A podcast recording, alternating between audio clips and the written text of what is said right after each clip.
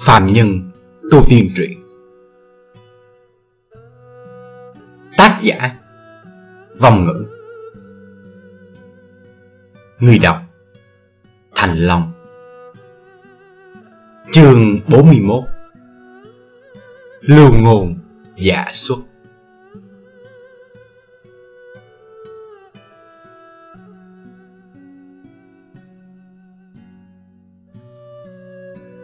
Thằng Lập lại không có nhiều thời gian để có thể chờ đợi. Nhiều nhất là qua thêm 4 năm tháng nữa, Mạc Đại Phu sẽ cùng gã triệt để ngã bài. Trước lúc đó, Gã nhất định phải có năng lực bảo vệ bản thân. Cho nên cuối cùng hắn đã quyết định, Chỉ tu luyện một trong chín loại đơn giản Và dễ luyện thành nhất. Ngay lập tức có thể sử dụng bí kỹ đó. Các loại khác thì để sang một bên. Đợi khi nào đào thoát khỏi miệng hổ, Mới lại tiếp tục luyện tập cũng không muộn. Cứ như vậy trôi qua, Thời gian tu luyện ngày một lúc ngắn, Khiến cho bản thân sớm đã học thành mật kỹ Trong chín loại dĩ học Và chống thành công nhất. Kỳ thực trong lòng hàng lập Cũng rất rành mạch. Cho dù bản thân có đem bí kỹ đó Luyện thành toàn bộ cũng không phải là đối thủ của đối phương. Giả sử lần trước, mặt đại phu không nói dối, hiển lộ thân phận bá chủ một phương trước đối phương. Không biết có bao nhiêu thủ đoạn lợi hại và độc ác, mà tại lần xung đột trước chưa hiển lộ ra.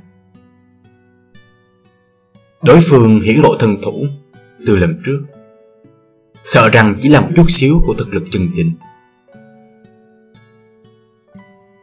Cho dù như vậy, Hàng Lập cứ nghĩ tới thân thủ như quỷ mị đó.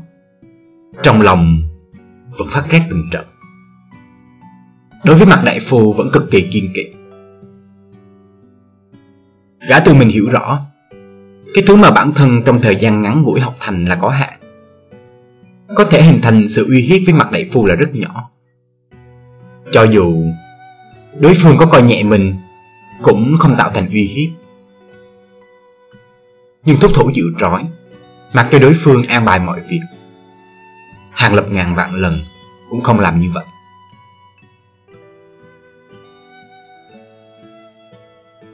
Hàng lập biết Nếu như thêm một lần cùng đối phương động thủ Thuận lợi duy nhất để thủ thắng Đó chính là lợi dụng sự coi thường của đối phương dành cho gã. Chỉ vào lúc đối phương đang coi thường Đối với bản thân có điều sơ sốt, lần nữa xuất kỳ bất ý ra tay mới có khả năng giành được một con đường sống.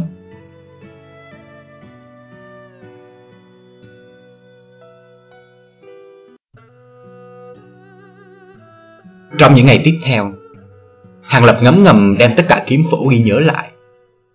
Chọn từ trong đó ra vài loại bí kỹ mà trước mắt có thể hữu dụng đối với gã. Gã bắt đầu gia tăng nghiên cứu muốn đẽo gọt ra một con đường tu luyện có hiệu quả nhanh chóng. Trải qua mấy ngày vắt óc suy nghĩ, một pháp môn tu luyện hoàn chỉnh đã được gã từ trong sách chỉnh lý lại. Trong thời gian ngắn như vậy, có thể hoàn thành bao nhiêu công việc vụn vặt như thế, gã đối với hiệu suất của bản thân cũng rất đắc ý. Trong nửa tháng sau đó, Hàng Lập đem một chút sự tình vụn vặt nhất loạt xử lý thỏa đáng, khiến cho bản thân có sự chuẩn bị đầy đủ, không lưu lại những việc ưu phiền. Đầu tiên, gã đem nguyên bản của bí tịch để nguyên cả phong bì chi đụng vào, đem trả lại cho lệ phi vũ. Tiện thể đem cả việc gặp phải gian tế của giải lang bàn nói cho đối phương biết. Đương nhiên, việc biết thừa hắn là trù phòng quản sự, nói luôn ra. Lệ Phi Vũ nghe xong, Quả nhiên biến thành vừa mừng vừa sợ. Vỗ vào đầu vai của gã, Liên thanh kêu, Hảo huynh đệ. Đối với việc Hàng Lập, Đem lại cho hắn đại công lao to lớn như vậy, Thật sự là làm cho hắn cảm động. Bất quá hắn lại không biết, Hiện tại Hàng Lập, Còn đang bận rộn với cái mạng nhỏ của bản thân làm gì có tâm tư đi bắt gian tế? Vừa không phí công phí sức, Lại có thể chiếm được cảm tình của người khác. Gã làm sao mà không làm chứ?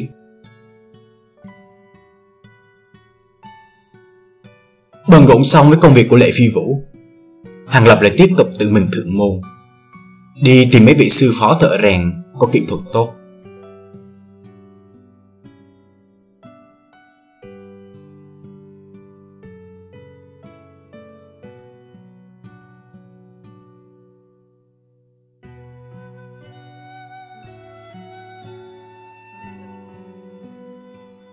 Chỗ của bọn họ đặt làm vài chiếc vỏ kiếm có hình dạng không đồng nhất.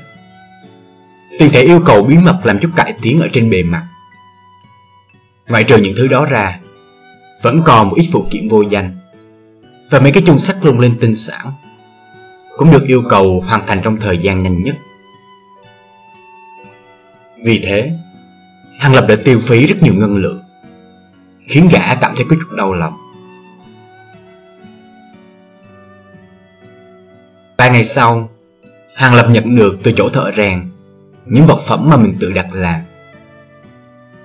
Nhìn thấy bao kiếm sáng loáng, cùng với chung lấp lánh tinh xảo, gã cực kỳ thỏa mãn.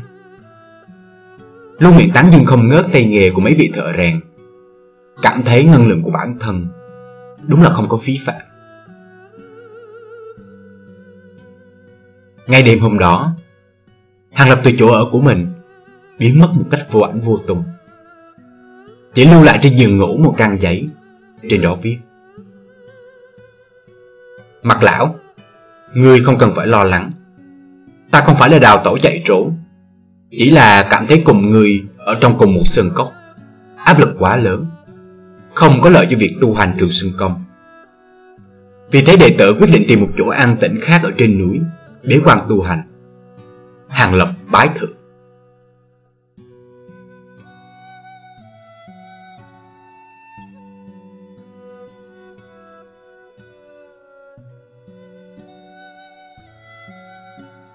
Dựa vào chiếc ghế thái sư.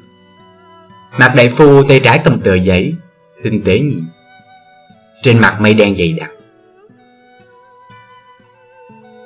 Mặt bên kia của bàn, Hãy còn để thêm một trang giấy khác. Trên đó ghi lại một lục các loại vật phẩm, Mà trước đó không lâu, Hàng Lập đặt làm ở chỗ thợ rèn. Bên trong phòng lúc này, Ngoại trừ âm thanh cạch cạch Do mặt đại phu đang dùng ngón tay của tay phải, Nhẹ gõ lên mặt bàn. Còn lại không còn bất kỳ một âm thanh nào khác.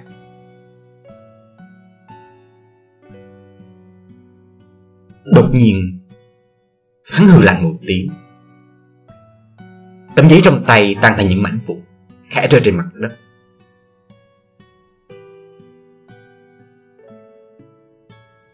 Hắn ta sốt ruột đứng dậy Đi lại vài bước bên trong phòng.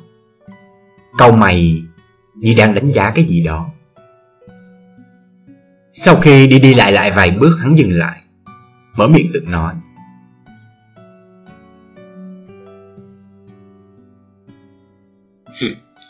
Con thỏ nhóc. Mặc dù không biết ngươi đang nghĩ ra cái chủ ý quái quỷ gì, Nhưng bất luận chơi đồ như thế nào, Ngươi cũng không chạy thoát khỏi lòng bàn tay của ta. Người như người Ta đã nhất định muốn rồi.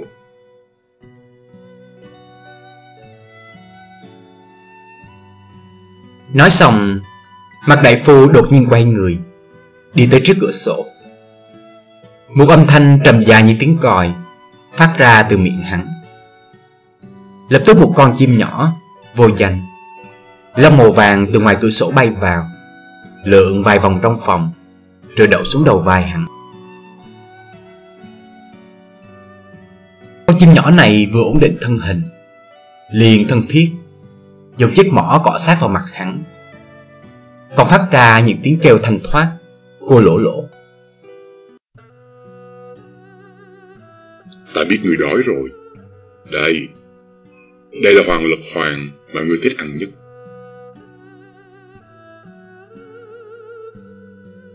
Mặt đại phu vừa nhìn thấy chú chim Khuôn mặt âm trầm hiện lên vài tia vui vẻ Ánh mắt lộ ra vẻ sủng ái chiều chuộng. Hắn lấy từ trong túi áo ra một ít thức ăn của chim Nhét vào miệng của con chim nhỏ. Đi đi, Cũng giống như lúc trước, Theo dõi cẩn thận người đó. Hắn ta chỉ cần hơi rời khỏi sương mạch này một chút, Lập tức bay về báo lại cho ta.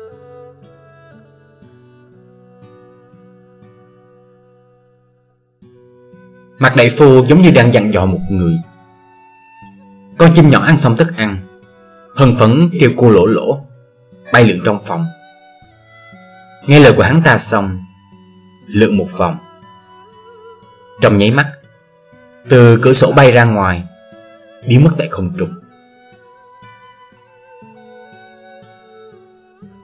Có vần xí điểu, Loài chim được xưng là mạnh hơn cả mũi tên nhọn, Được bắn ra khỏi cây cung cứng.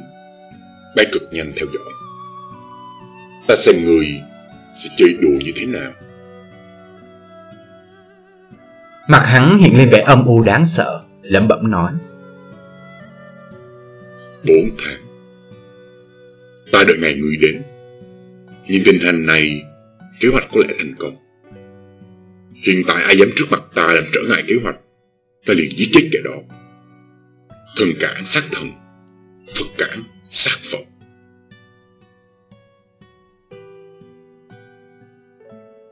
Mắt đại phu trong giây lát cười rộ lên, Như quên cả bản thân Trong mắt, tràn đầy vẻ phong cuồng